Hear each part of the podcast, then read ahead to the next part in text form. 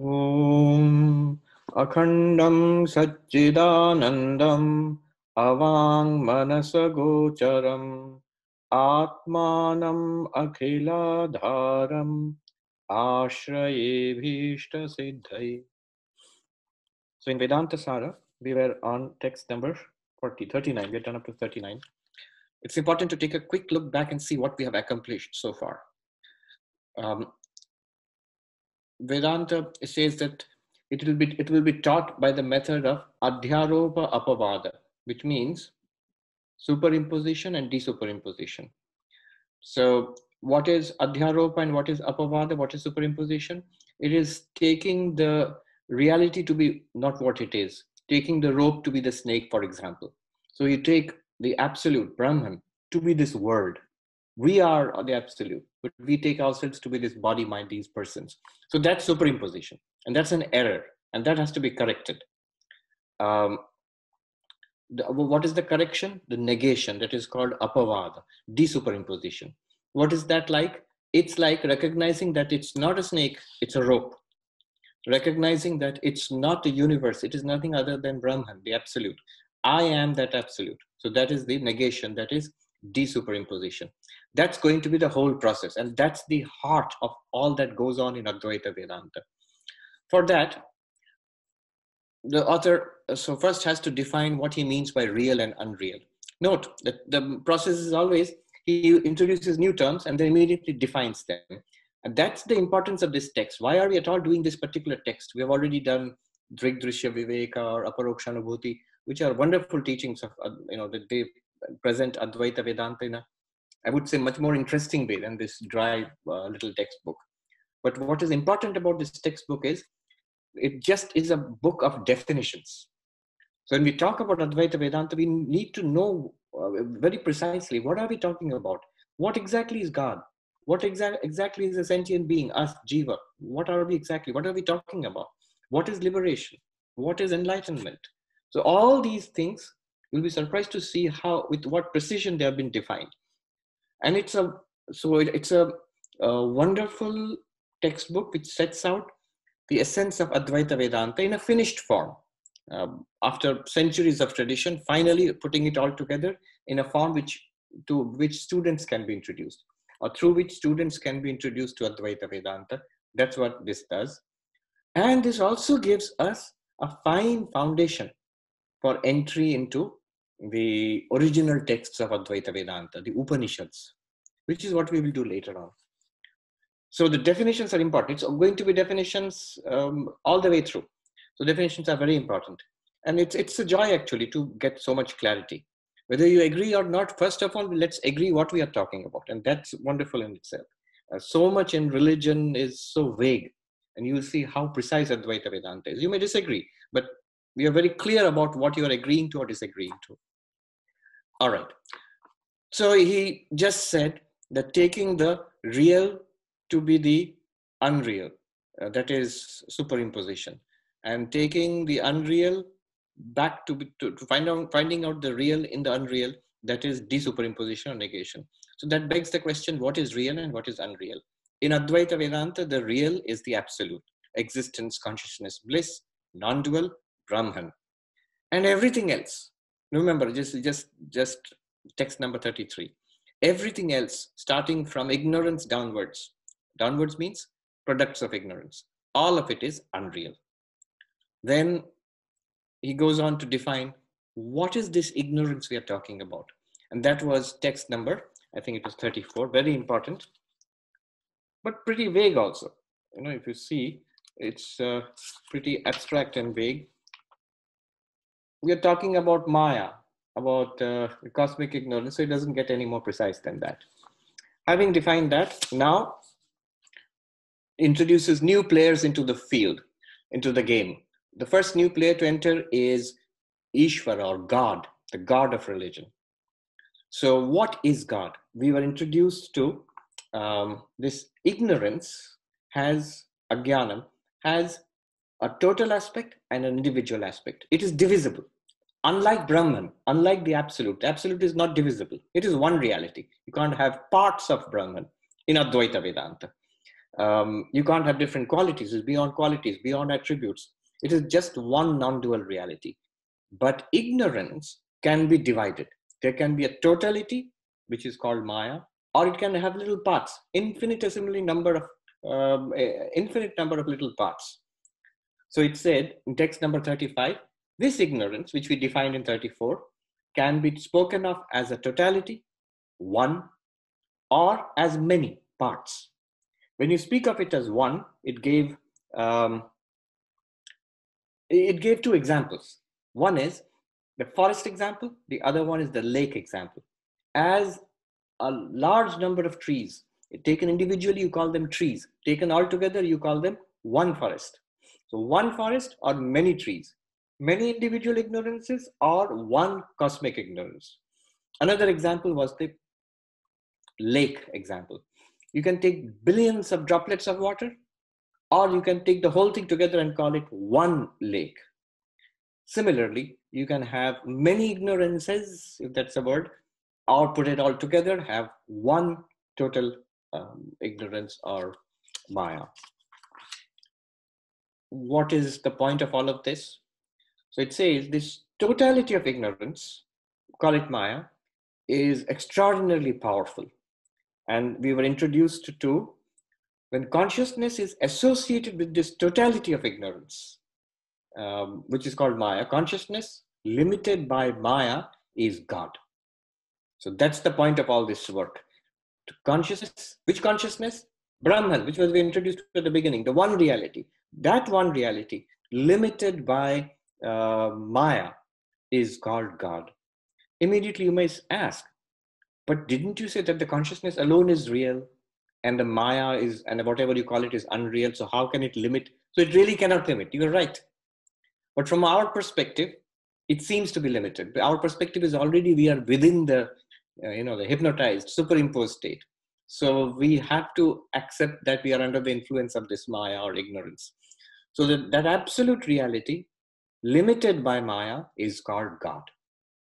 And we got four names four names for this consciousness limited by Maya, which is called God. Four names we are introduced to. Avyaktam, the unmanifest. Antaryami, the inner controller.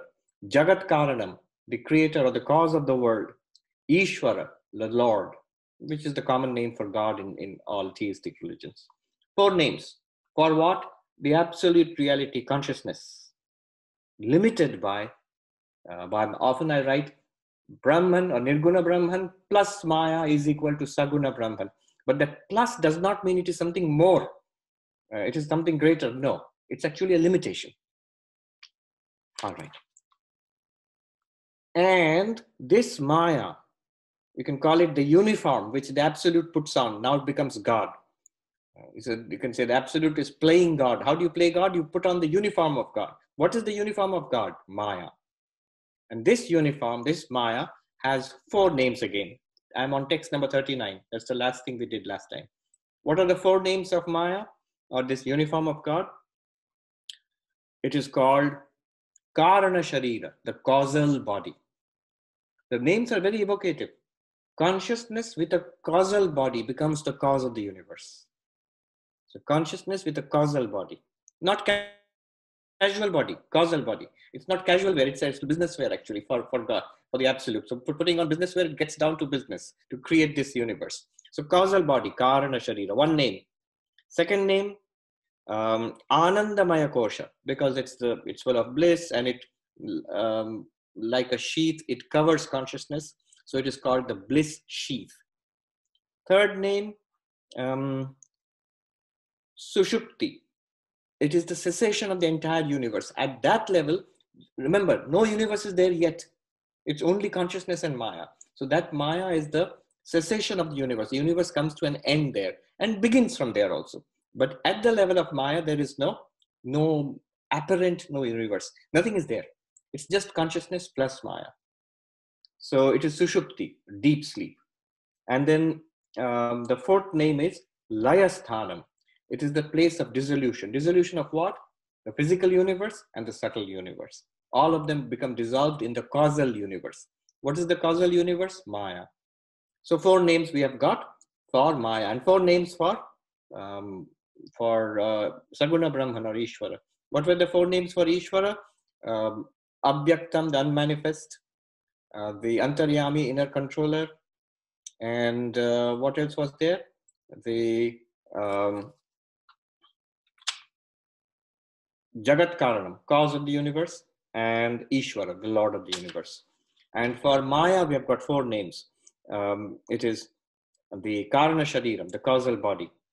Notice, God is called the cause of the universe, Jagat Karanam.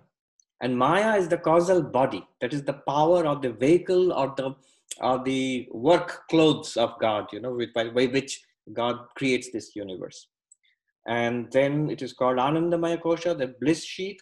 It is also called um, the Sushupti, the state of deep sleep. But this is cosmic sleep, not our sleep.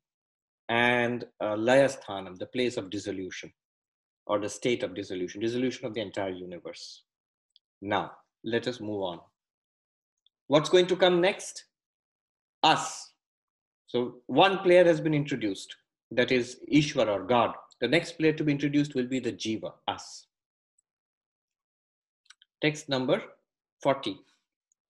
यथा वनस्य व्यष्ट्यभिप्रायेण वृक्ष इत्यनेकत्वम् अनेकत्वव्यपदेशो, यथा वा जलाशयस्य व्यष्टि अभिप्रायेण जलानिति, तथा अज्ञानस्य व्यष्टि अभिप्रायेण तदनेकत्वव्यपदेश, इन्द्रो मायाभिपुरुरूपयते इत्यादि श्रुतिः Ityadi Shrutehe. What does that mean? As a forest, from the standpoint of the units that compose it, may be designated as a number of trees and as a reservoir from the stand same point may be spoken of as a quantities of water. So also ignorance when denoting separate units is spoken of as many, as in such Shruti passages as Indra through Maya appears as of many forms. Okay, what does it mean? Getting ready to uh, trot out, to bring on stage us. How do you do that? The same absolute consciousness associated with Maya is God.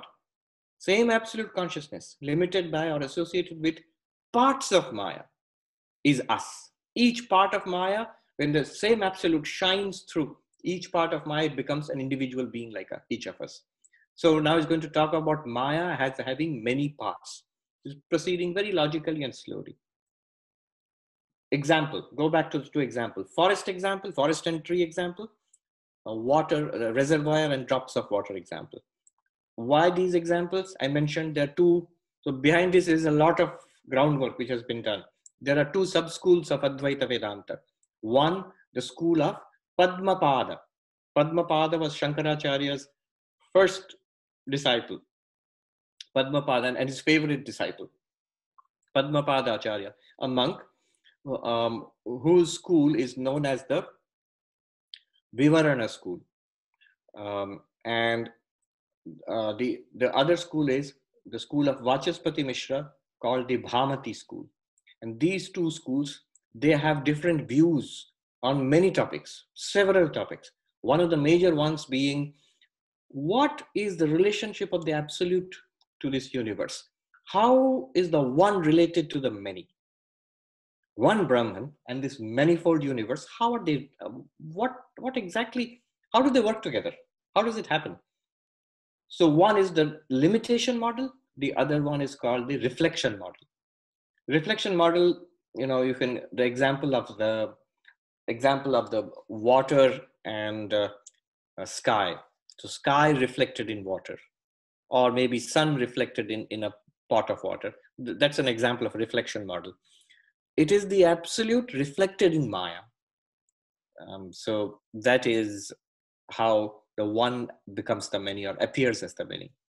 The limitation model is that it is the absolute which um, appears through the limitations of Maya. Uh, example would be the sky and the space enclosed in various pots or various houses. So the sky itself and the space apparently enclosed in various pots. The space cannot be enclosed by pots. You may say, why not? We have so many pots and there's space in them. No.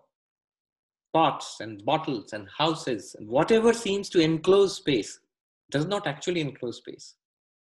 The pot, the, the space is not in the pot. The pot is in space. Think about it. If you have a glass of water and you move it, clearly the water is in the glass. It's uh, when you move the glass, the water goes with it. Otherwise, you'd make a big wet mess every time you try to move the glass. But the space, suppose you're an empty glass, the space which seems to be in the glass isn't so isn't the space in the glass when you move the glass doesn't the space travel with it no it doesn't it's the glass which uh, the, the glass or the pot which travels through space space doesn't travel uh, with, with the glass so space seems to be enclosed in pots or glasses or um, you know houses but it, it's not actually uh, in the same way pure consciousness seems to be enclosed in Maya and bodies and minds and all of that. It isn't. The many uh, just seem to be uh, like demarcations or apparent limitations of the absolute. That's one theory. The other theory is the absolute is reflected in uh, Maya, and Maya is many. I mean, it can be divided, so it the absolute can appear to be uh, many individual beings, many entities. See, one undivided existence can appear as infinite number of existing things. One unbroken consciousness can now appear as endless series of conscious perceptions, thoughts, feelings, ideas. One limitless bliss or value or joy can now appear as the continuous flow of sukha and dukkha, pleasure and pain. So, the two theories. Mm story time. I might have repeated these stories other times, but it's a good time because I've introduced these two theories. Uh, they are called Pratibimbavada, reflection theory, and Avachedavada, the limitation theory. Um, sub schools, sub schools of Advaita Vedanta. So, the two stories of Padmapada and Vachaspati Mishra. So, Padmapada Acharya was Shankaracharya's favorite disciple. He got this name Padmapada means lotus foot. So how did he get this uh, strange name, lotus feet? His original name was Sanandan, and um, he was very devoted to Shankaracharya. And obviously, Shankaracharya favored him. The other disciples got a little jealous, and Shankaracharya wanted to teach them, um, you know, why Sanandan is so favored. And so one day they were in the mountains. I think there was a fast flowing river between them. Shankaracharya and the other disciples were on this bank. And suddenly Shankaracharya called out to Sanandan, Sanandan, come here. I, I, I want you here. Now Sanandan had gone to the other bank for some work. When the Guru is calling, he did not hesitate. He did not wait to go around to the bridge and come and cross. Rather, he walked straight into the river. Uh, because he has to cross over and meet uh, the guru, because the guru is ordering to, him to do so. As he walked on the river, he didn't drown, nor did his feet get wet, but everywhere he put his foot, a big lotus bloomed, and he walked across on a bridge of lotuses. All right, I know, but it's a nice story. Now, that's why he's known as um, Padmapada, the lotus footed one. So that was the story, source of his name. Now, how did this school um, originate? Um, after Shankaracharya composed his great commentaries, he composed his commentary on the Brahma Sutras, known as the Brahma Sutra Bhashya. Now, further explanations. This is how Indian philosophy progresses.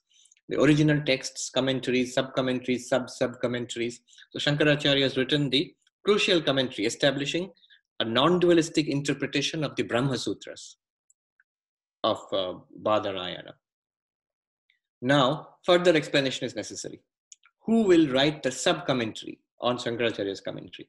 And of course, the um, natural choice was Padmapada. And Shankaracharya interested him that write a sub commentary, um, a tika, which will explain what I have explained already uh, in further detail.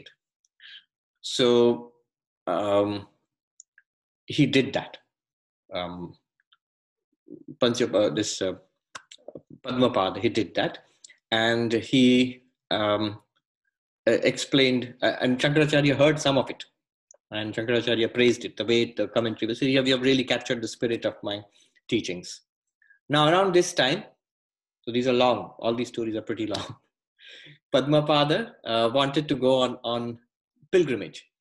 So Shankaracharya said, All right, you blessed him, you go ahead. And padma Padmapada went to different places. He went to his uh, home where he had come from in the south of India. And his uncle was there, and his uncle received him. And his uncle was eager to know who is this new young teacher you have become a disciple of. Shankara was only in his teens. So tell us about him and tell us about his teachings. So Padmapada explained non dualism, non dualistic teaching, Advaita. And his uncle was a dualist, uh, Dvaitavadi. So he was really upset by this powerful teaching of non dualism. He said, This will ruin uh, our, our philosophy. So, what do we do? Um, Padmapada had read out from his book, excerpts from his book, which was an, explan- an explanation of Shankaracharya's commentary on the Brahma Sutras. So his uncle said, This is a very precious book. Please leave it with me. And uh, go, don't uh, take it, risk taking it with you. Go on your pilgrimage, come back. On the way back, you can collect this book. I'll keep it safely. So the unsuspecting Padmapada left it with his uncle, went, went off on a tour, and came back. When he came back, he found his uncle's house was burnt down. Now, this crooked man had gone to the extent of burning down his, uh, his own house so that he could claim that the volume was burnt he wept and wailed and said, I'm so sorry, nephew, but your masterpiece is, I don't care about my house, but your masterpiece is burnt. And it's such a terrible loss to humanity. And Padmapada said, Oh, uncle, don't worry. I've got the entire thing in memory, you know, so you don't have to worry. I, I remember the whole thing to the horror of the uncle. The uncle, now not to be put down, he devised an even more devious plan. So he invited Padmapada to dinner and he poisoned Padmapada with a, a kind of amnesia introducing, uh, uh, inducing poison. So after that meal, Padmapada forgot well, the, the, entire text. So he was very frustrated, very despondent, went his, went, went his way back um, to his master, Shankaracharya, and told him this lamentable tale. And Shankaracharya said, Well, don't worry what you had told me before you left. I remember all of that word for word, and I can recite it to you. You can write it down. So they had prodigious memories in ancient times, it seems. So it's like downloading from the cloud or whatever, no data loss. So the point of the whole story is a part of what Padmapada had written was recovered because Shankaracharya remembered it. Whatever Padmapada had composed before setting off on that um, uh, ill-advised journey, so that part is called Panchapadika. Panchapadika, the five sections. So it's not a comprehensive commentary on the Brahma Sutras, Brahma Sutra Bhashya of Shankaracharya. Remember where we are. The sutras composed by Badarayana Vyasa. Shankara's non-dualistic commentary, Shankara Bhashya. And on that, Padmapada's Panchapadika, the five section commentary, sub commentary. Again, so what? Now, this sub-commentary became the basis for further teaching of non-dualism after Shankaracharya and his disciples had passed away. A later generations, a great scholarly monk called Prakashatma Yati, Prakashatma Yati, he uh, composed a sub sub commentary on that called the Panchapadika Vivarana. Panchapadika, an expansion on the Panchapadika. So what do we have now? Sutra, Shankaracharya's Bhashya, Padmapada's Panchapadika, and then the uh, Prakashatma Yati's Panchapadika Vivarana, expansion on the Panchapadika. This Vivarana became the name of the sub school of Vedanta. So it is called the Vivarana school. The Vivarana school. And if you want to pin us down Swami, which school of Vedanta, of Advaita, we, what, what philosophy do you subscribe to? Advaita Vedanta. Which school of Advaita Vedanta do you subscribe to? It will be this one because the lineage of monks coming down from Shankaracharya, they followed this. What about the other school? The other school came about 200 years after Shankaracharya. There was a great scholar, uh, Vachaspati Mishra. He was not a monk, he was a, a householder. This extraordinary scholar. He's a landmark scholar in Indian philosophy. He has the title Sarva Tantra Swatantra Acharya. What does it mean? A very imposing title. A master of all the philosophies. So, Swatantra means independent, who has independent access to all the philosophies. Um, so, he has significant works. Vachaspati Mishra has significant works on the Nyaya philosophy, on the Mimamsa philosophy, on Patanjali's yoga, on Sankhya, all important works, and even studied even till today. Now, what, uh, what happened was, the story goes, so he was getting married. And it seems in those days, in the marriage ceremony, there would be a part of the, so you know, Hindu marriages are, are unending. They go on and on and on. Um, so there was this joke somewhere that in, in America, a group of Hindus invited their white friends to the Hindu marriage. And the white people were very happy. Oh, the, the color and the, the music and, and so on and so forth. And then six hours later is that, oh God, when is it going to end? And so it seems in those ancient times, there was, um, again, stories. One of the ceremonies would be a scholarly debate, which the groom and the bride would listen to on some topic of uh, spiritual, uh, of philosophy. So in that marriage, it was a discussion on the newly emerging commentaries, you know, on Vedanta, written by Shankara and his disciples and all. So the Pandits were discussing this. And Vachaspati Mishra, uh, he was very annoyed. He said, they're getting it wrong. And um, they're just not right what they're explaining. I'm sure all the relatives would have said, hush, you keep quiet, get, first, get married first.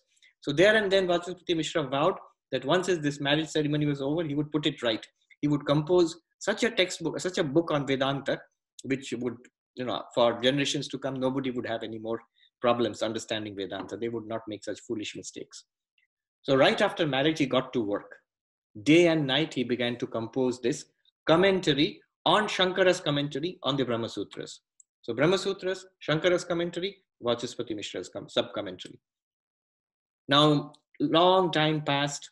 One day, Vachaspati Mishra was slogging away again, story. He was slogging away at his writing his commentary. It was dark, and he saw this lady enter with a lamp and place the lamp. So he was taken aback. He said, At this time in the evening, a woman in my house, who are you, lady, and why are you here? She sighed and said, Oh, I am your wife, and this is the first time you have spoken to me in 20 years, you know, or 30 years or whatever. And uh, he was taken aback and he said, ah, We got married so many decades ago, and you have been, it's just a story. I mean, he's been so involved in writing the sub sub comment on the sub commentary on, on the Advaita Vedanta, he never even spoke to his wife. So he was very sorry about this and he asked, What is your name? And she said, uh, My name is Bhamati. And he said, All right.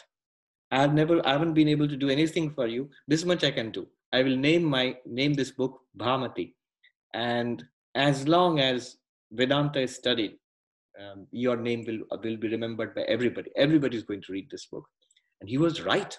Even till today, a thousand years. He lived around 1080. So a thousand years after uh, Vachaspati and Bhamati passed away, even now the traditional scholars in India who study uh, Vedanta their Advaita Vedanta. They read the Bhamati. That's the uh, indispensable book. I even I have a copy right here. I can show it to you. Can you see this? It says Bhamati of Vachaspati Mishra. Yes. So it's named after that lady a thousand years ago. And it's a book with, so it goes like this. There's a Sanskrit written by Vachaspati Mishra and with an English translation on the other side. Again, what's the point? What's the relation to us? Uh, this Bhamati became the basis for another school of Vedanta, another school of Advaita Vedanta. So you had now two sub-schools of Advaita Vedanta. The Vivarana school, which traced its origins back to Padmapada, and the Bhamati school, which traces its origins back to this book written by uh, Vachaspati Mishra. And why did we at all talk about this? The two examples come from these two different schools. The reflection example, the sky and water example, reservoir example comes from Padmapada's approach, and the limitation example, that means the uh, the sky and the enclosed, the, the forest and trees, for example, uh, comes from uh, uh, Vachaspati school. So that's it. Now, it's good to know these stories. These stories are handed down from uh, you know, the traditional pundits. They're full of such interesting uh, stories. Okay. Yatha vanasya, I'm on text number 40. Look at the Sanskrit. Yatha vanasya vyashti aviprayena vriksha iti anekatva vyapadesha. Just as if you take a forest individually, if you see the components, you will call them trees, plural, many, not one forest, but many trees. Or yatava, or take the other example, jalashayasya vyashti aviprayena jalaniti. Or take a reservoir. Instead of saying a reservoir, a lake, say billions of droplets of water, many, many drops of water. Exactly like that. Tatha agyanasya vyashti aviprayena. This cosmic ignorance, the power of God, that can be seen as many, many individual ignorances. Anekatva Vyapadesha. You can say that there are many ignorances. Again, he has to give a supporting quote from the Upanishads or from, from the Vedas. Is there anywhere which says that there can be many ignorances? He says, yes, the Rig Veda, the most ancient of the Vedas, says, Indro Maya bhi pururupayate. Indra by Maya assumed many forms. So what? The little Sanskrit grammar here, Maya bhihi, is the plural of Maya. So interesting use of Maya. Usually Maya is used in singular, but here it's used in plural, which means ignorance can be seen as many anyway, it's a long winded way of making a point that ignorance can be subdivided or Maya can be subdivided. 41. Let me introduce the Jivas. Let us come on stage and then we can take the questions. 41.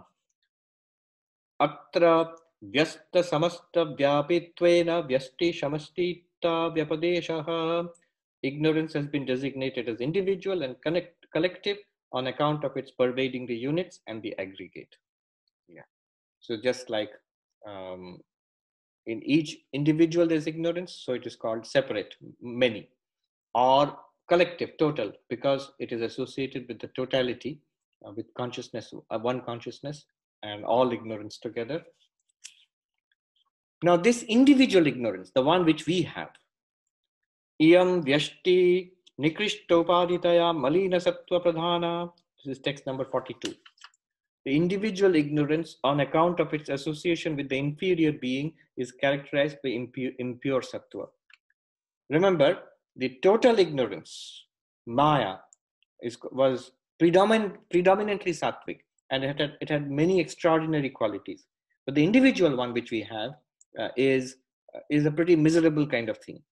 Uh, it is very low powered let us say let's put it that way the example of the cobra which has all the poison in its mouth and the poison doesn't do anything to the cobra it's in fact is the power of the cobra but when it puts a little bit of it into its prey into a frog or, or an unfortunate mouse that little bit is enough to knock out the mouse it's not the power of the mouse it incapacitates the mouse similarly for us that absolute consciousness the infinite existence consciousness bliss that when associated, limited, passing through, this tiny bit of ignorance now appears like us, not particularly inspiring uh, creatures.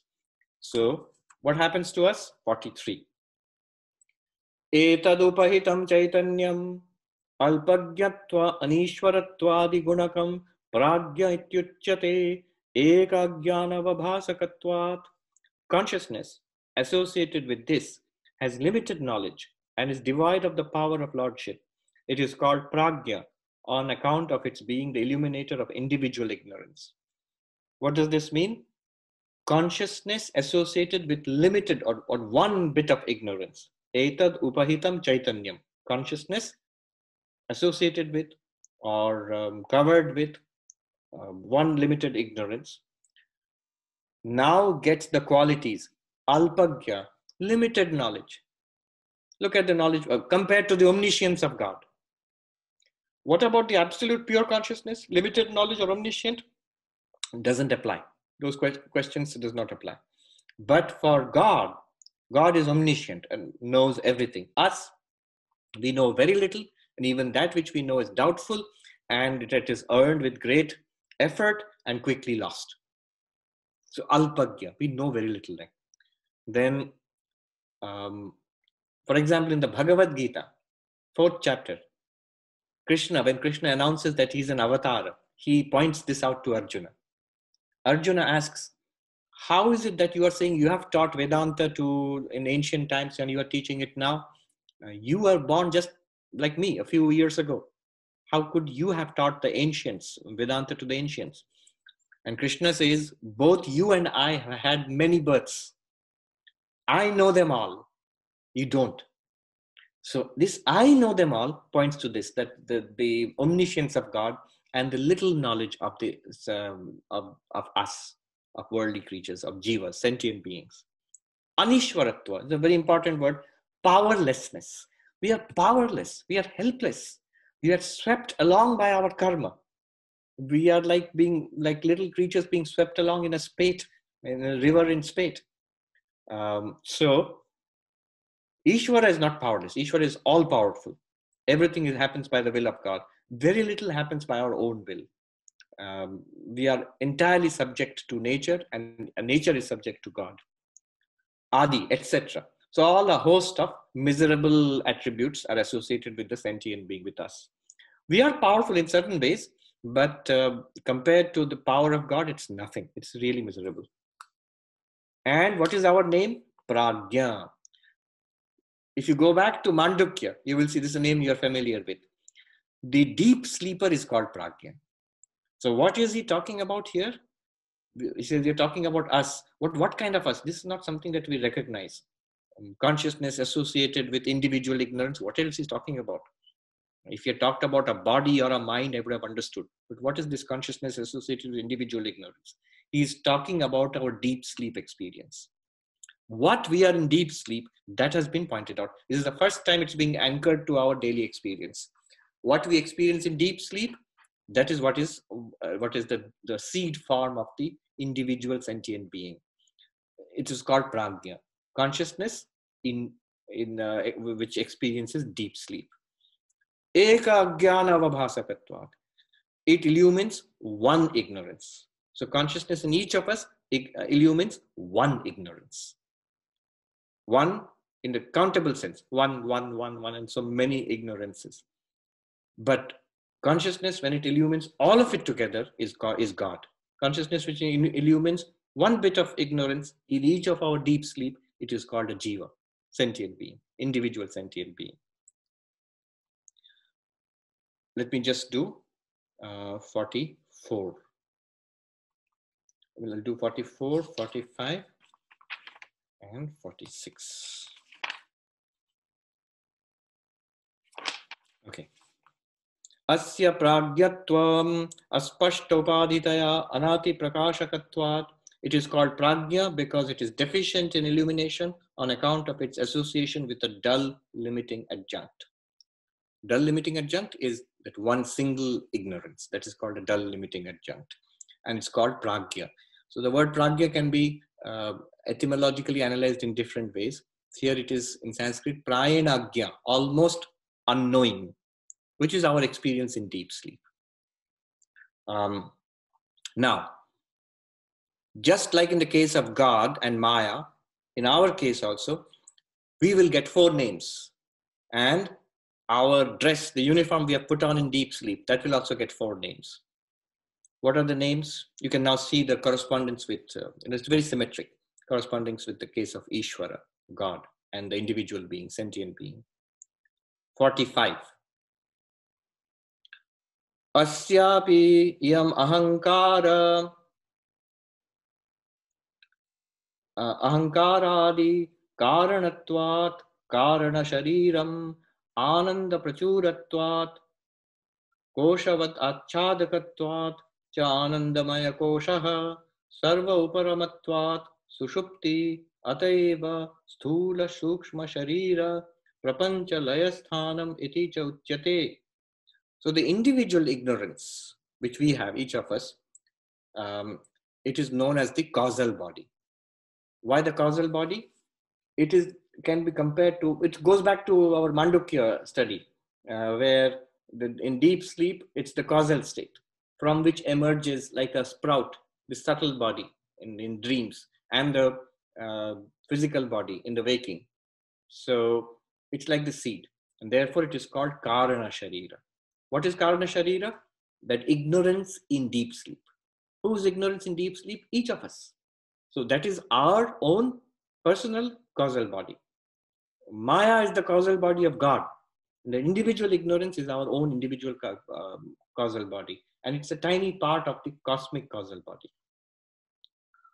Then Ananda Prachuratvat. It is this, the locus of, um, it's full of bliss. Bliss in the sense of restfulness. Not that we are having a party in deep sleep. If you are, then you are not in deep sleep. But it's very restful in the sense there's no trouble in deep sleep.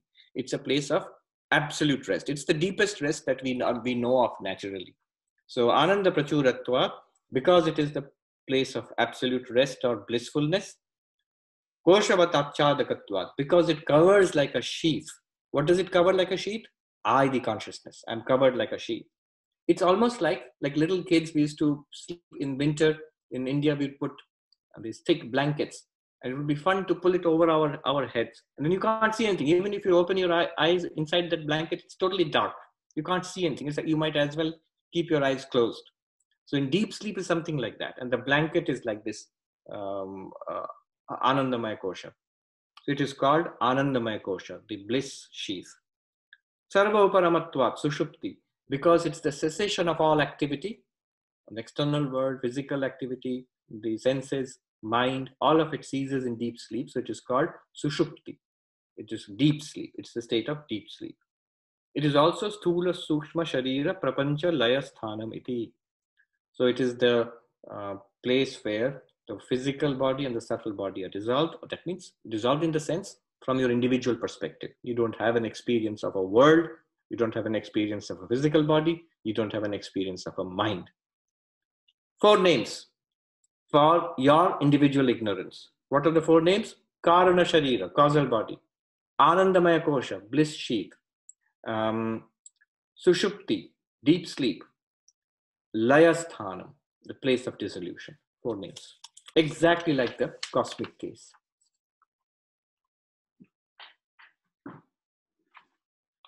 In the deep sleep,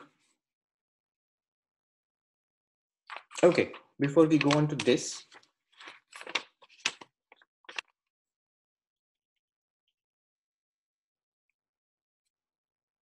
all right, let me do number 46 and I'll take the questions.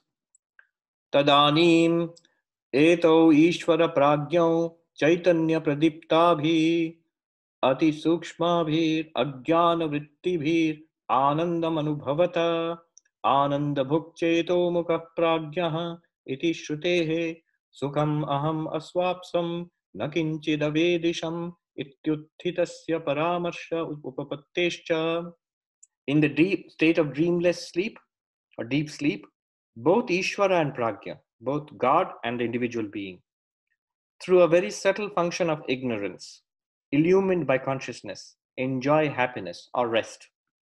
As in the Shruti passage, Pragya, the enjoyer of bliss, with consciousness for its aid, is the third aspect. This again from Mandukya. As also from such experience of a man awaking from dreamless sleep as I slept happily, I did not know anything. So what is what has been just said here? what is it like in experience? How where do we experience this thing? So notice your deep sleep. In your in your deep sleep what happens?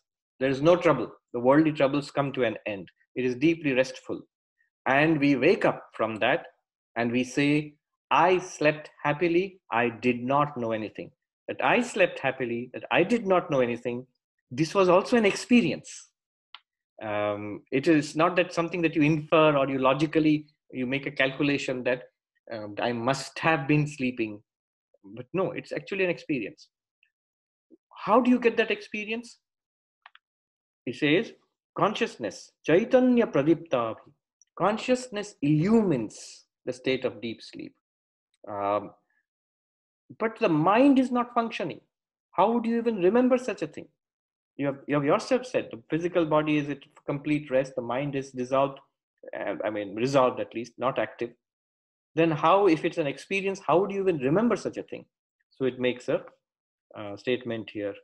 Ati sukshmabhirajnana vrittibhi. By the extremely subtle functionings of ignorance itself in the, in the causal body, in the Anandamaya Kosha. Remember, ignorance, causal body, Anandamaya Kosha, those are also dynamic. They're part of Maya and there's a continuous change going on there. And so the experience, so-called experience of deep sleep, is recorded there and it is recalled by the mind when it wakes up. So there is a kind of recording going on, but it's not memory as we know it because mind is not active. You never have the memory of I experienced deep sleep. Rather, it's like a proto memory. When you wake up, you don't feel that I was there, but yet distinctly it was a kind of a strange kind of an experience. Okay. Um, and he's quoting from the Mandukya Upanishad. Ananda bhukcheto mukha pragyaha. Hmm. Sukham aham aswapsam. I slept happily. Nakinchi ravedisham. I did not know anything. Uh, Uttitasya paramarsha. When you wake up, you have such a cognition. Okay. Now let's see what, what has come up in the discussions.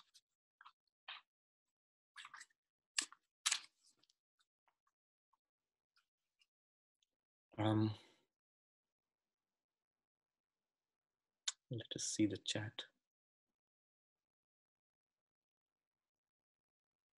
I presume the bliss quality of Brahman existence consciousness bliss is different from the bliss sheath Anandamaya Kosha. Is bliss the first sheath because of its proximity to the absolute, like the warmth being experienced in the proximity of fire? True. This is from Rick. Yes. So the bliss, when you say Ananda Maya, that is different from Satchidananda. Different in the sense that Ananda Maya means pervaded by bliss. So, pervaded by bliss, it is not bliss itself. Um, when you say it's a difference between existence itself and an existing thing, consciousness itself and a conscious experience. Similarly, Ananda and that which is pervaded by Ananda. So, the, our causal body or the deep sleep experience is pervaded by Ananda, but it's not the not ananda as in brahman itself. That is deeper than this. And kosha means sheath. Sheath means that which covers. So this one actually covers um, brahman. There's a lot of discussion about this.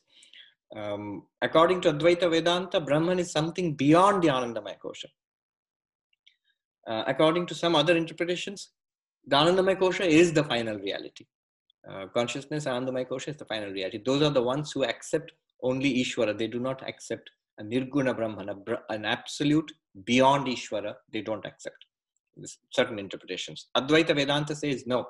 Brahman or Satchidananda, the absolute, is beyond this or deeper than this. First sheath, because of its proximity to the absolute. Proximity is in the sense, yes, because there is nothing else between it and the absolute. It goes like this causal, um, causal, subtle, gross. So right now, for example, we have the gross universe here and a gross or a physical body. But within this, we experience a subtle body. And these are not theories. You can actually, you're actually experiencing. Here is a gross body. And here is a subtle body. Thoughts, feelings, emotions. Why are you distinguishing between them? It is obviously you have to distinguish between them. Note, there's a vast difference between the two. The physical body is something that everybody can see. It's publicly out there. The doctor can experience and examine it. In fact the doctor may know more about it than you do. And the subtle body thoughts feelings emotions ideas my own personality that is available only to you it is directly experienced by consciousness it cannot be objectified by others doctors don't know anything about what you are thinking feeling experiencing until you report it they'll ask you notice so for example a very simple example is I went for this eye test. So now they have very sophisticated devices. As an, I had gone for an eye test when I was a kid, when, uh, many, many years ago. And there they only had a chart with ABCD all jumbled up and you have to read up the letters. And that was the only thing they had. Nowadays, there's so many computer devices and so many scanning devices and things like that. And um, so they can, they they can do very fine tracking of what's going on in the lens and all of that. But finally, they have to say, So, Swami, how does it look to you?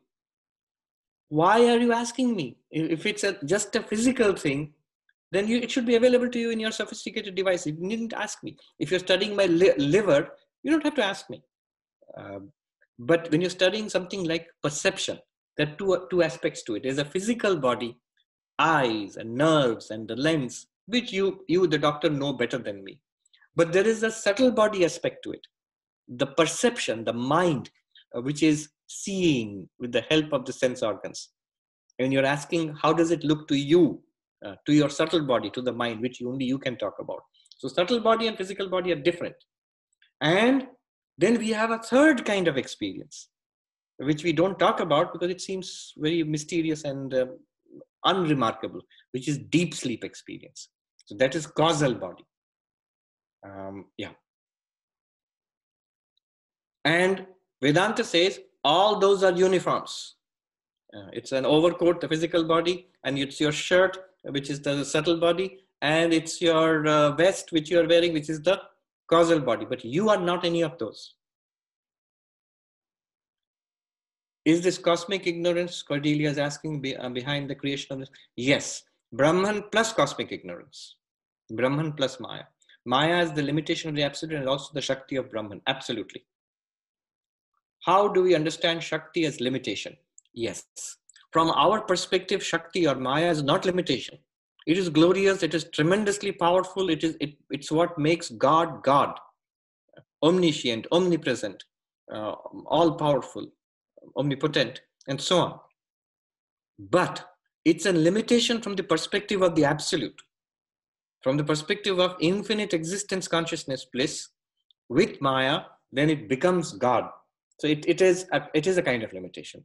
Um, it, it is in the sense it gives it all these glorious powers, but all of those are in the realm of appearance. They are not uh, the reality. Let's put it this way: it is not reality as it is what is reality as it is? Non dual Brahman. And what is um, uh, Ishvara? Brahman covered with Maya. Yeah, let's put it this way Brahman covered with Maya. The screen as it is, the movie screen, covered with light and sound, is glorious. It gives you a cinema, but it's not the screen as it is. In that way, only I'm saying it's, but it, it gives you the possibility of playing so many movies. That's there. So it is the Shakti of God, Maya.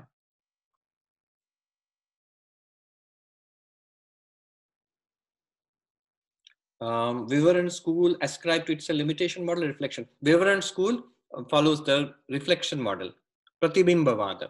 And the Bhamati school follows the Avachedavada or the limitation model. And there are many other differences. More than a dozen different differences. This is just one of them. These are major differences. Does the five koshas approach apply to all embodied beings? Yes.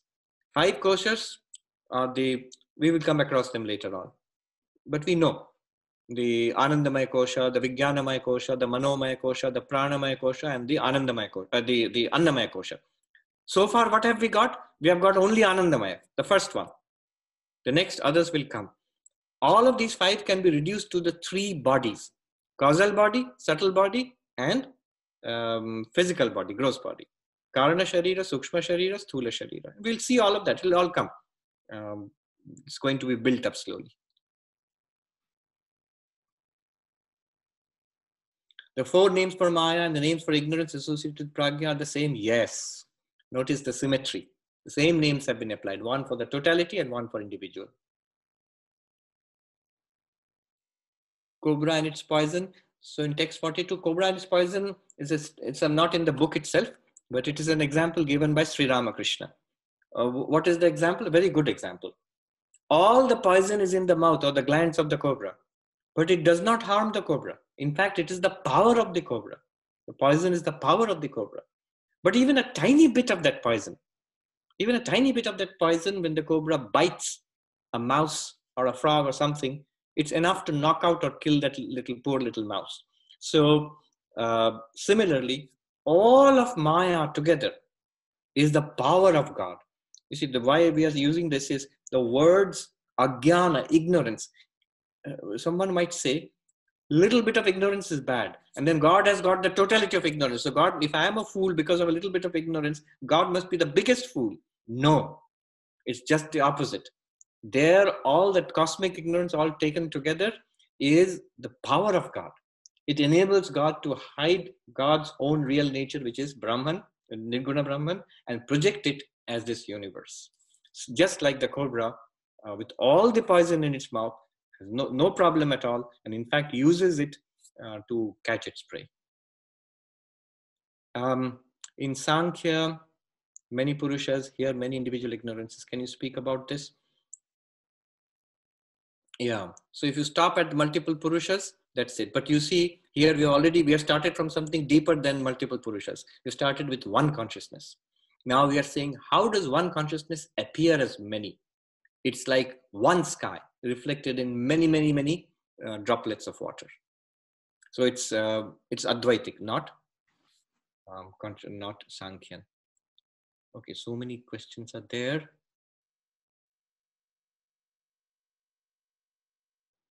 From an from the perspective of an enlightened soul who is beyond ignorance, there is no Ishvara, or maybe that there's no need for God for such a person. Yes and no. From an enlightened pers- person's perspective, first of all, then it's not a person.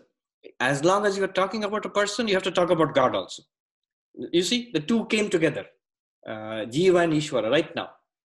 Beyond the personhood of the person and the Godhood of God is that absolute. So then there is only this absolute existence consciousness place. Does that mean there's no God? You have to be careful there. When you say there's only the absolute, then what are you? You will say, I am that absolute. Aham Brahmasmi. Then what is God? God is also that absolute. You can't say there is only the absolute and I am the absolute and God is nothing. Let's get rid of him. No.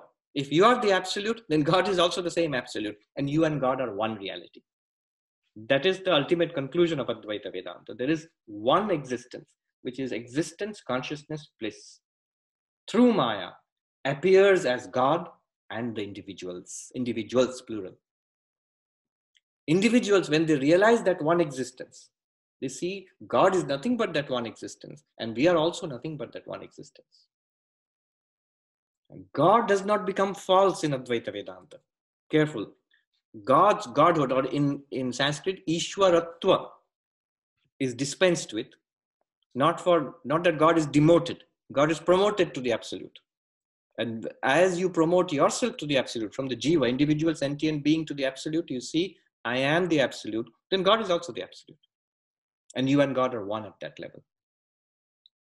What happens to the avarana uh, aspect of Maya when? That is the thing.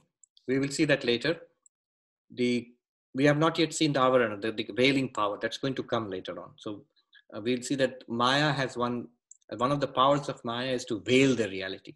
That veiling is removed by knowledge. Notice the projection of the universe continues. Even after you become enlightened, God will still project this universe for you. But only thing is, God cannot, or Maya does not veil Brahman from you. You know that this universe is nothing but Brahman and you are nothing but Brahman. But it continues to appear in this way. But the avarana, the veiling power is uh, overcome. Can you mentioned, Rama says, you mentioned about the causal body also being dynamic. Can you explain this, please? Yes. Dynamic in what sense? Not that it is hands and feet or, uh, or it is thinking something, but the causal body is made of sattva, rajas, tamas. Because it's my, remember, Ajnana is made of Trigunatmika, Sattva, Rajas, Tamas. And it's a tiny bit of that Ajnana, so it's made of Sattva, Rajas, Tamas. And this is continuously changing. Sattva is becoming Rajas, Rajas is becoming Tamas, Tamas is again becoming Rajas, and Sattva is changing. Because it's dynamic, it has the power, or so they say, of recording the experience of deep sleep. An experience within quotes. It's not an experience like normally I see something or hear something and I remember it. Not that way. All right. Two hands were up. Um, Prabir Babu, you are next. Uh, Maharaj Pranam, uh, I, my question I, am going to have, uh, you know, it's in my mind. I don't know how to express it. But uh, the first question I have is that when we're talking about, uh, when you're uh, studying Vedanta Shara, I have this problem that um, as if we're trying to put, you know, let me see how to, we're trying to visualize these things that were abstract before. And then the problem comes is how do I, and how do I understand these things actually? I have a tendency of saying, okay, this is ignorance, this is mind, this is, and they're not really uh, uh, concrete things to grasp your hand. Your, your... All right, I get what you're trying to say. Don't worry about it.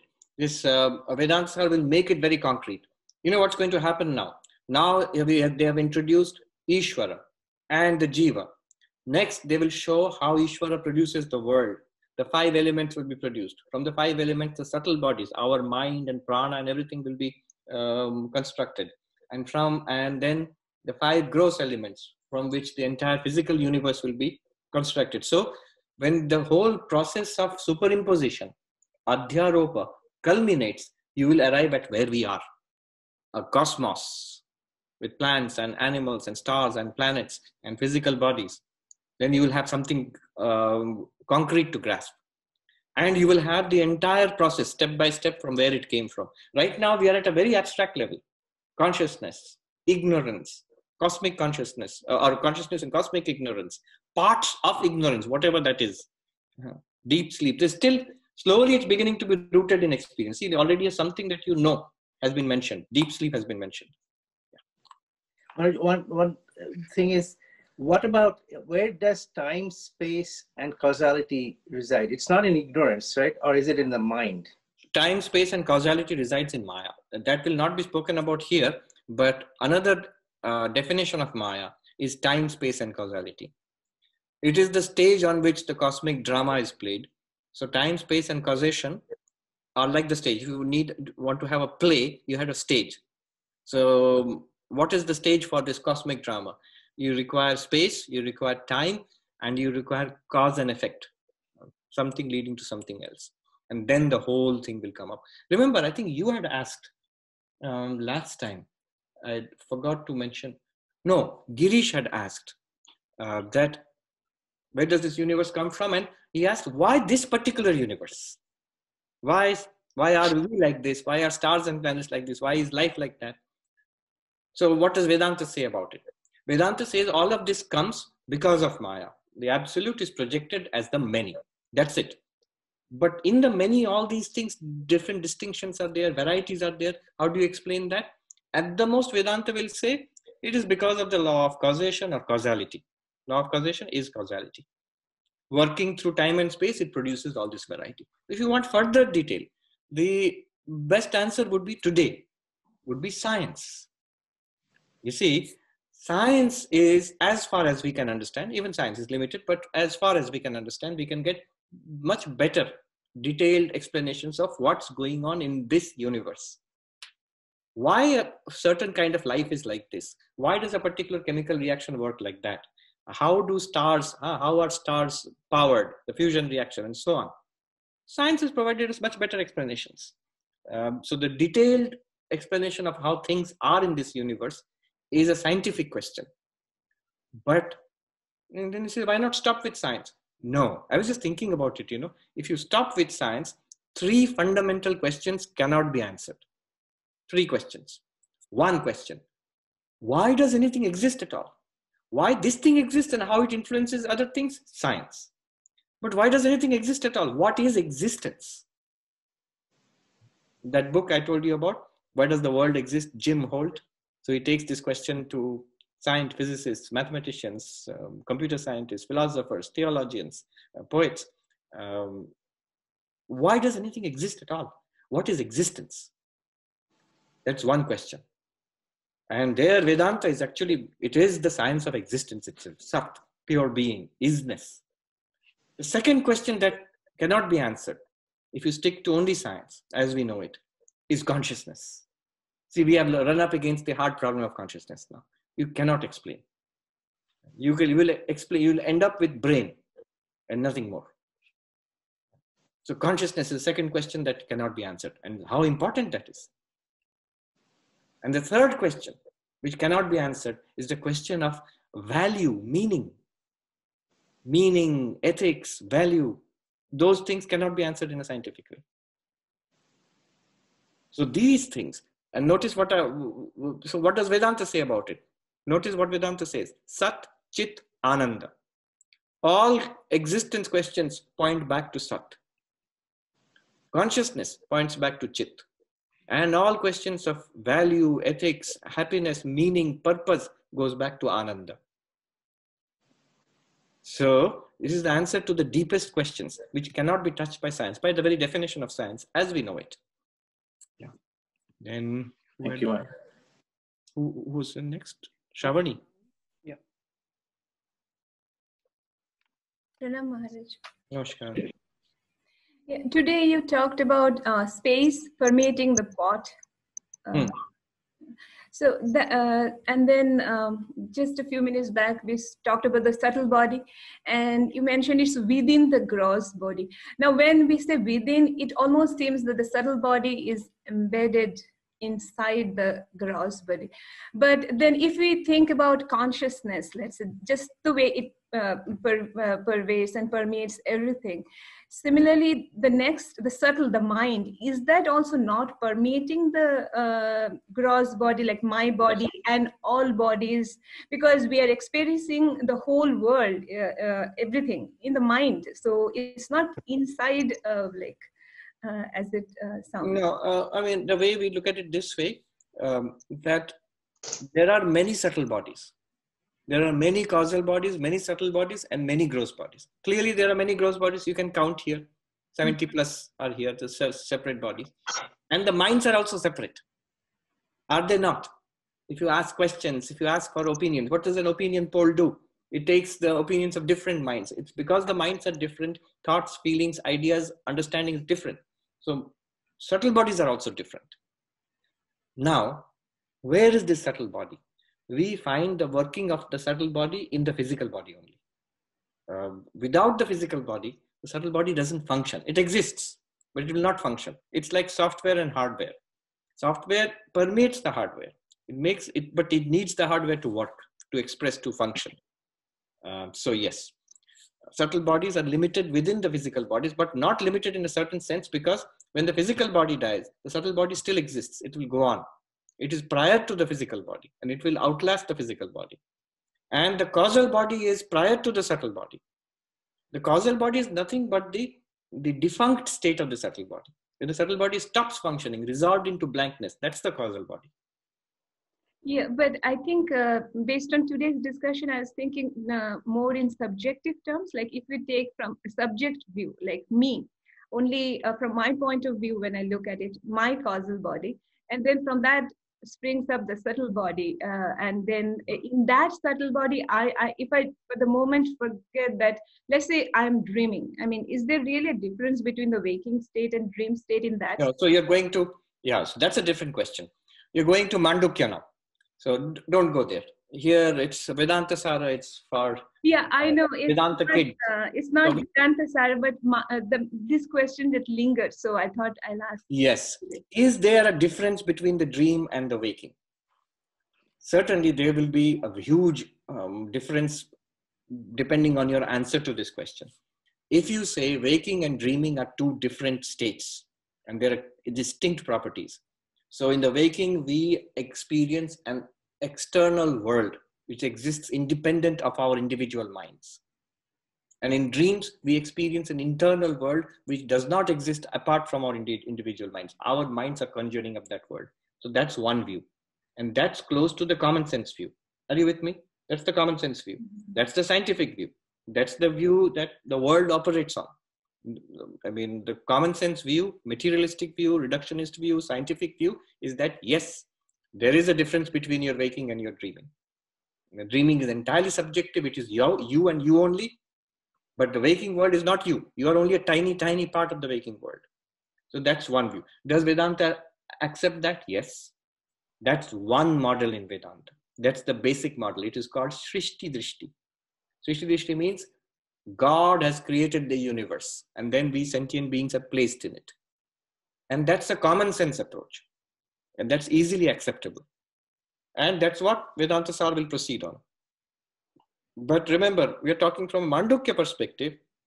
There is another perspective which Advaita Vedanta also follows, another model, that um, there is no difference between the waking and the dreaming. Remember, in Mandukya, we put in a lot of effort to show that there's no difference between waking and dreaming. So if you don't, if you erase that difference, it has dramatic consequences for the reality of the world, an external world. It becomes as subjective as your dream world.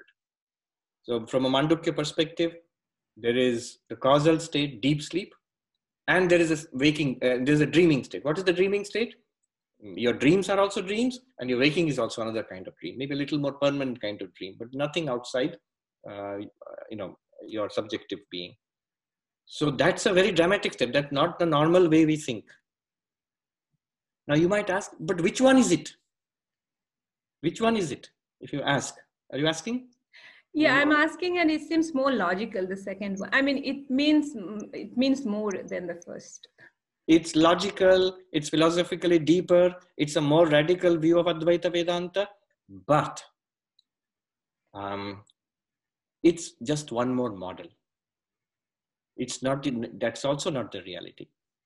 Remember from an advaitic perspective suppose you ask you're saying this model and that model plus tell me which one is real. Advaita will say i already told you. Text number 33 only brahman is real.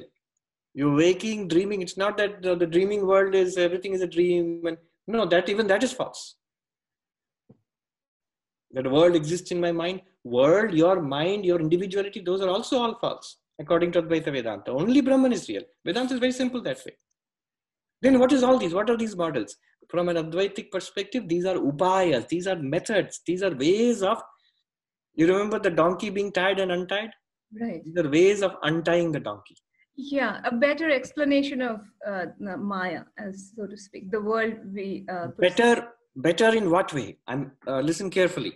Better in one way and not better in another way better in one way which way? Logically better. Mm-hmm. it is more economical. You know you heard of occam's razor? So a more elegant explanation. So that is um, i mean it would satisfy a mathematician better a philosopher. Um, but it's not better in another way. Which is the other way? Which is why is it not better? It's not better because it does it's not what normally what we think of if you actually say, so what is all this teaching, all, it, all of it, what is it about? It's for taking us to liberation, to enlightenment. If you start off by saying, you have to regard your waking like your dream, our answer will be, are you serious? I can philosophically think about it. Even I, as a monk, can't live like that. So we make a very practical distinction between waking and dreaming. Imagine right now, if you, you were told that this is a lucid dream, do you really live like that? No, it's very difficult. So, most people would be dissuaded from this kind of teaching if you say start by regarding your waking life as a dream. No. Take your waking life to be real, more real than the dream life, and then start from there. We will take you to Brahman. The whole point is not to regard the waking life as a dream. The whole point is to realize it is Brahman and Brahman alone. So, this accepting the waking as distinct from the dream as ordinary people do, as most of us naturally do, that might be a better technique. Mm-hmm. I quoted Bradley last time. He said, It is not necessary that the truest philosophy will be the best religion. It is not necessary that the truest philosophy will be the best religion. Most logical philosophy, most elegant philosophy may not be the most, may not be the best method. What is logical may not be psychological. Right. Right? Yeah. So you are saying it is better logically. Is it better psychologically? Uh, yeah, but instead of throwing it out of the window, is I, I understand like uh, for for a practical day-to-day uh, transactions is good. for The, I mean, the first one you say that's that's probably more useful, uh, utility-wise. But then this also be is should we not also keep it along i mean just uh, as something uh, absolutely absolutely and they, they they should keep it and and that is mandukya is actually based on that this model which you are talking about Mandukya insists that you should, you should, Mandukya Karika, Gaudapada, he insists that you should regard the waking and dreaming as equivalent. Whole, you cannot understand Mandukya until you take that big step. Even that is not radical enough. There is a third model. There's a third model, which is called Ajatavada, non-origination, where the universe is regarded as equivalent to deep sleep. Why are you stopping at dream?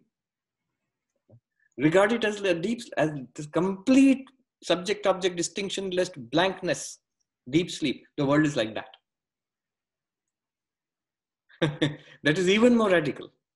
What they are saying is, what was there in deep sleep, in your deep sleep, not a bit more is there in your dreams or your waking. This vast world you're seeing in waking is exactly the same thing that you saw in your deep sleep. It's perfectly all right. There's, not, there's no problem here. There is nothing to be achieved, nothing to be realized, nothing, no problem at all to be resolved. Exactly what was in deep sleep is here now. What a very radical position. That's called Ajatavada, non-origination. Mm-hmm.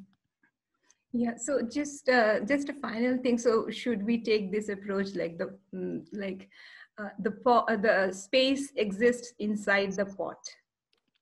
So that mm-hmm. that's day to day transactional world. Yeah. Is that the thing? I mean, uh, of course, I do not mean consciousness in that state. Like in this case, the subtle body. Subtle body is something encased. Yes. Subtle bodies are limited to the physical body as far as practical purposes go, but not limited in the sense of, for example, death of the physical body is not death of the subtle body. It will continue.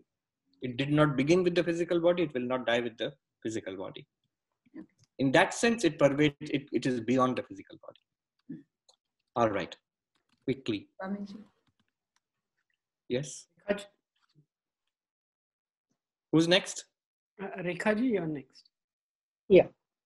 Thank you uh, Swamiji, I mean, you alluded to it in text 46, but it's a problem that I've been grappling with for some time. You know, if Brahman is experienced here and now, in the waking and dream state, I understand that absolutely. But somehow in deep sleep state, that experience seems to be ex post facto. I mean, today when you were talking about it in text 46, it did say that, you know, that experience is recorded in uh, the subtle body. Hmm. could you elaborate on it? Because that's something that's really getting me uh, bogged down quite a bit. Yes. Experience, you know what experience is like? Experience is consciousness plus object. Think about it. All experiences are consciousness plus object. Now, most of our experiences, what we see in the waking and in the dream, are consciousness plus object, but in between the mind is there. Correct. So the mind contributes many things, mind plus the sensory system. So the experience becomes um, visual, auditory, olfactory, different kinds of sensory modalities are there. Plus the mind contributes, I see, I hear, I like, understand, I remember, I forget. All of that is contributed by the mind. And that's our general idea of experience. Consciousness through the mind and sensory system, experiencing objects, waking state consciousness shining upon the mind, experiencing objects there, dream state. Mind shuts down. External world is not cognized, thoughts and dreams are not cognized. Consciousness shines upon this blankness, deep sleep state. We hesitate to call this an experience because our common idea of experience is waking and dreaming, where the mind is active. When the mind shuts down, we feel there is no experience. But experience is consciousness shining on an object. Presence of an object illumined by consciousness, absence of an object illumined by consciousness. Why? Because the very nature of consciousness is effulgence, luminosity, illumination. But why is the experience, in a sense, after the event, you know, ex post facto? That is because when you wake up. Now you tell me, you tell me why is it so? Well, I mean, I could say, uh, what, know, disting- what distinguishes the deep sleep uh, from experience, so-called within quotes, from waking and dream experience? What the distinguishes mind. it? It's it's the mind is not. Uh, Mind is not there. That's why it seems to be ex post facto. Why? Because the experience we are uh, we are used to. What you talk about when you talk about experience is I am seeing, I am hearing, I am thinking. What's this? It's the mind. When this is absent, you know why this problem is there?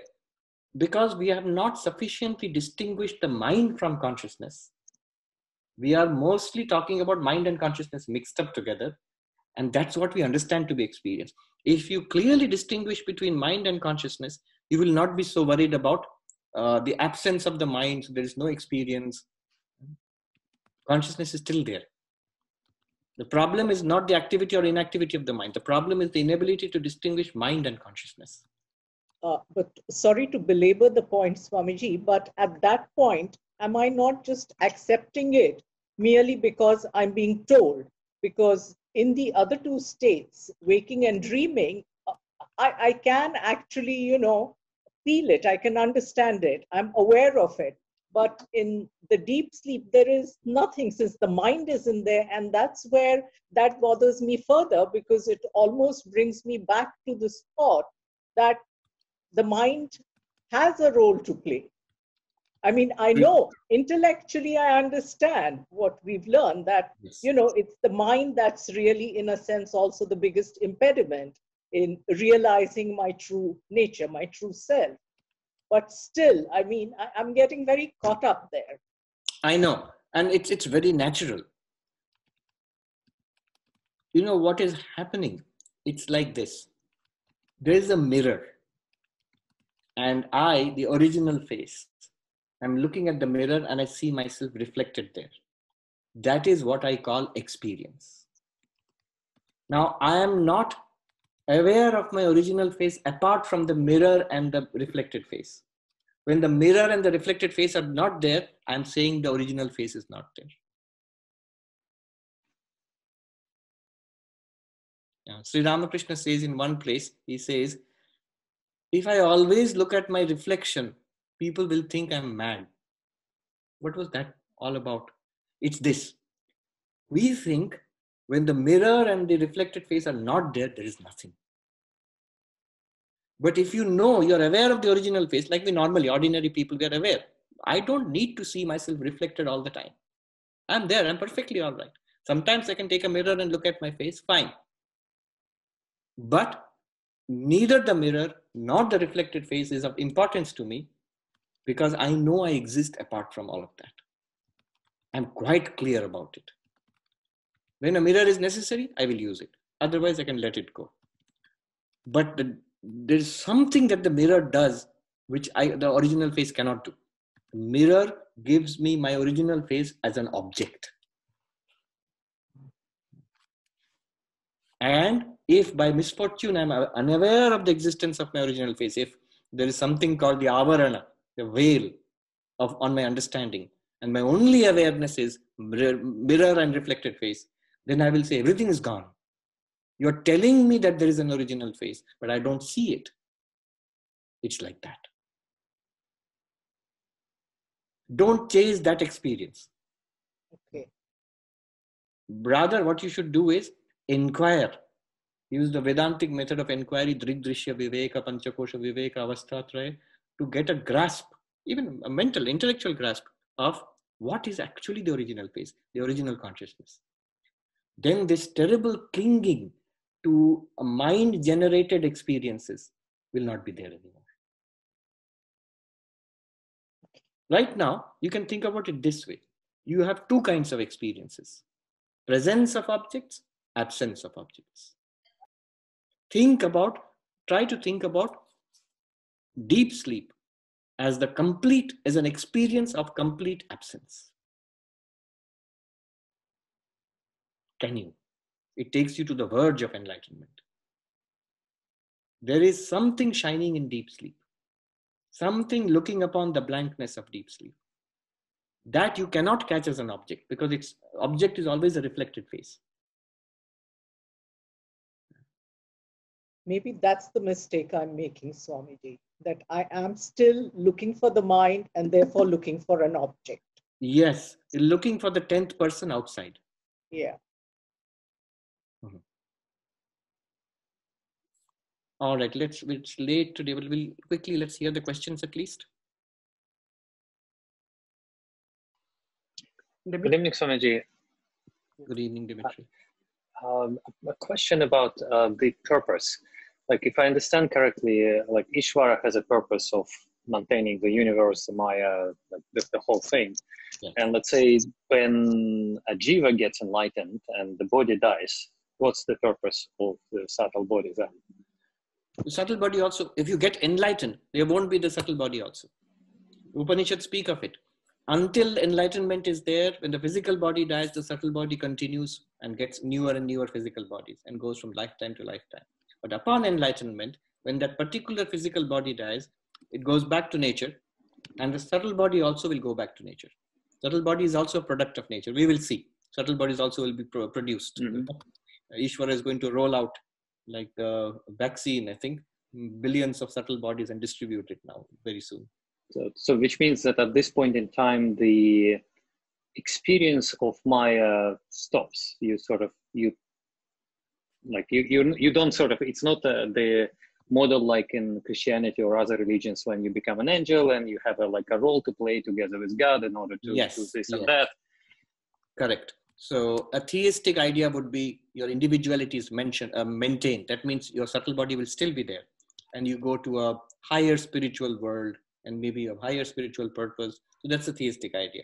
In the Vedantic uh, idea is that you always were the infinite, and you realize that you are the infinite. Purpose. When we talk about purpose, purpose is always limitation. Mhm. Purpose is always uh, restriction, always weakness, always imperfection. So when does it mean that when there is imperfection So then, does it mean that uh, there is a uh, Ishvara eventually will cease to exist because it's also a limitation? no uh, there's one model of uh, advaita vedanta in which there are um, some beginningless and endless entities like ishvara what you see when you say cease to exist there are two kinds of ceasing to exist. One is switch off nothing finished destroyed gone forever. That's one ceasing to exist. Another is the ceasing to exist when you realize a dream is a dream or a movie is a movie. So once you see that the movie for and all the characters in the movie to be part of the movie have they ceased to exist? In a sense yes. You realize they never were real eh, but they are appearances. In that sense ishvara and the world can continue. There's no problem at all. The, the movie can play on. Once you realize it's a movie it's fine. You don't have to switch off the movie.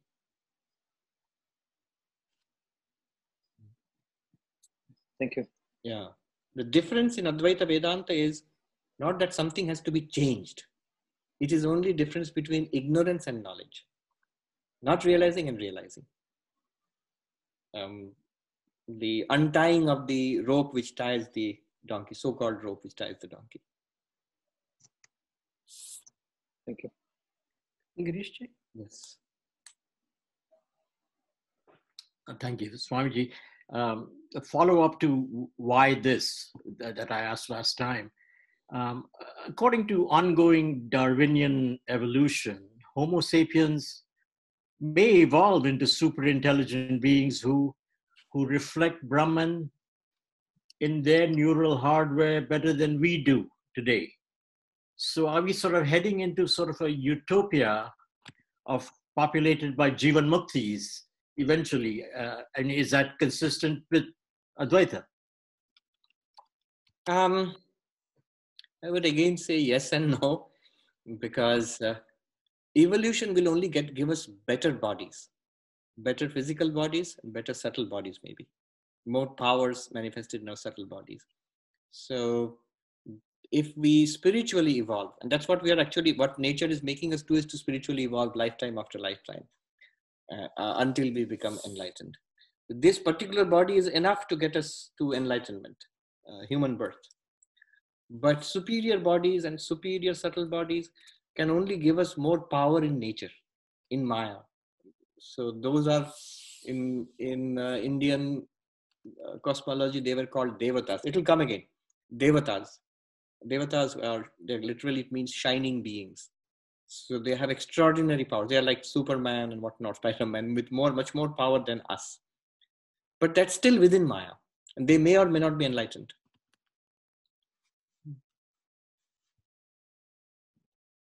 And are we going to become super evolved beings? Maybe not. Um, what might come about is uh, this uh, artificial intelligence powered uh, robot bodies with extremely much more capable than us. That might happen. yes. All right, on that science fiction note, let us end today. Om Shanti Shanti Shanti